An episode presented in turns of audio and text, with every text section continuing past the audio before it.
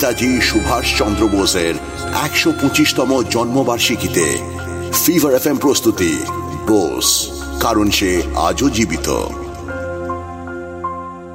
মহাত্মা গান্ধীর ডাকে সারা দেশ জুড়ে রওলট সত্যাগ্রহ অনুষ্ঠিত হল। হাজার হাজার মানুষ এতে নির্ভয়ে যোগ দিলেন। কংগ্রেসের শীর্ষস্থানীয় নেতারাও তাদের আগের মানসিকতা বদলে গান্ধীজির পাশে এসে দাঁড়ালেন। শুরু হলো আরও বড় অহিংস সত্যাগ্রহর পরিকল্পনা। কিন্তু তার মধ্যেই তো ঘটে গেল সেই নৃশংস জালিয়ানাওয়ালা বাঘ হত্যাকাণ্ড। সুভাষ তখন ভারতে, কিন্তু তার কিছুদিনের মধ্যেই সে বিদেশ পাড়ি দেয়। এর পরের গল্প আমরা আগে কিছু পর্বে শুনেছি, কিন্তু শুনিনি সেই মানুষটার কথা, যে প্রায় একা হাতেই স্বাধীনতা আন্দোলনের ভার নিজের কাঁধে তুলে নিয়েছিলেন।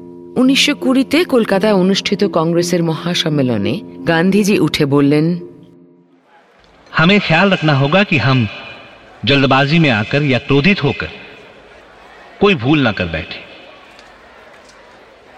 हम सब जिस मुकाम पर खड़े हैं वहां हमें हर कदम खूब सोच समझ कर लेना होगा नहीं तो कहीं भी और कभी भी फिसल सकते हैं हम मैंने दक्षिण अफ्रीका में, चंपारण और खेरा में भी देखा है कि अगर कोई भी आंदोलन का आधार अहिंसा में हो तो वो आंदोलन स्वयं ही सफल हो जाता है। ये ब्रिटिश सोचते रहते हैं कि उनके आने से हमारे देश में प्रोग्रेस के अलावा और कुछ हुआ ही नहीं है। There has been no bad only good अब और क्या बोलूँ? हाँ। क्या आपको नहीं लगता कि ये सब एक बड़ा सा मज़ाक है। हाँ एक मज़ाक के अलावा ये कुछ भी नहीं। मैं मानता हूँ कि ब्रिटिश लोगों ने हमारे भलाई के लिए कुछ अच्छे कदम भी उठाए हैं। इसमें कोई दो राह नहीं, लेकिन कैसे भूलूं कि उन्हीं लोगों ने मेरे देशवासियों के ऊपर एक के बाद एक अत्याचार भी किए क्या ये कोई कभी भी भुला सकता है? हम चुप बैठे रहें तो कुछ ठीक नहीं होगा। उसके लिए हमें खुद ही उठकर परिस्थिति को बदलना पड़ेगा। मेरे सामने कांग्रेस के जाने माने नेता उपस्थित हैं। मैं उनसे और कांग्रेस के दूसरे सदस्यों से भी विनती करूँगा कि आप मेरा साथ दीजिए। आइए, हम इस सरकार के विरुद्ध एक असहयोग आंदोलन शुरू करें। हम अंग्रेज़ों से पाए हुए हर पुरस्कार को लौटा दें।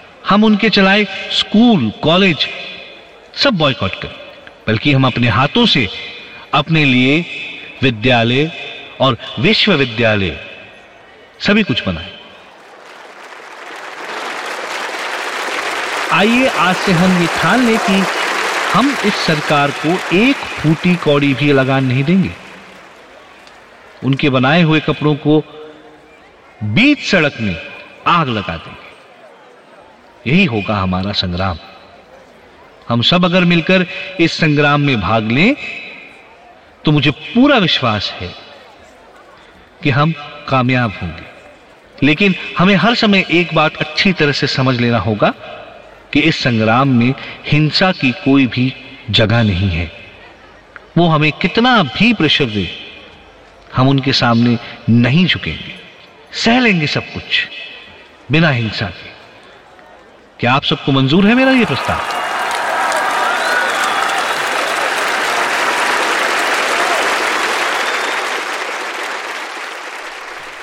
আরে শুনলে ভায়া গান্ধীজির বক্তব্য তা তো শুনলাম কিন্তু ঠিক মানে করতে পারলাম না বুঝলে কেন সোজা সাপটা কথা বললেন তো উনি না বোঝার কি হলো অহিংস সত্যাগ্রহ করব আমরা নন কোঅপারেশন মুভমেন্ট কি জানে কোনোই লাভ হবে কিনা? আহা সে তুমি এখন থেকে কি করে বুঝবে বলো তো? ব্রিটিশ যা সব সবই বর্জন করব?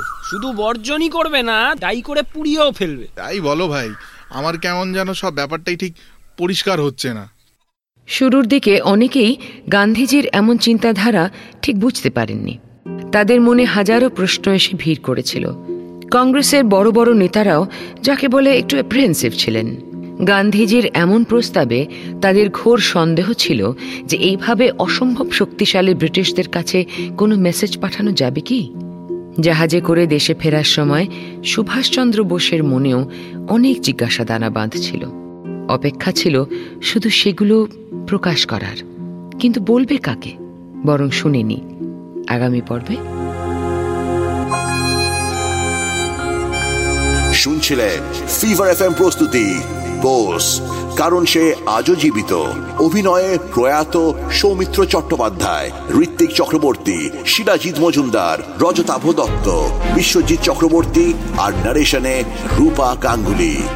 আপনি শুনছেন এইচ টি স্মার্ট কাস্ট আর এটি ফিভার এফ এম এর প্রোডাকশন স্মার্ট কাস্ট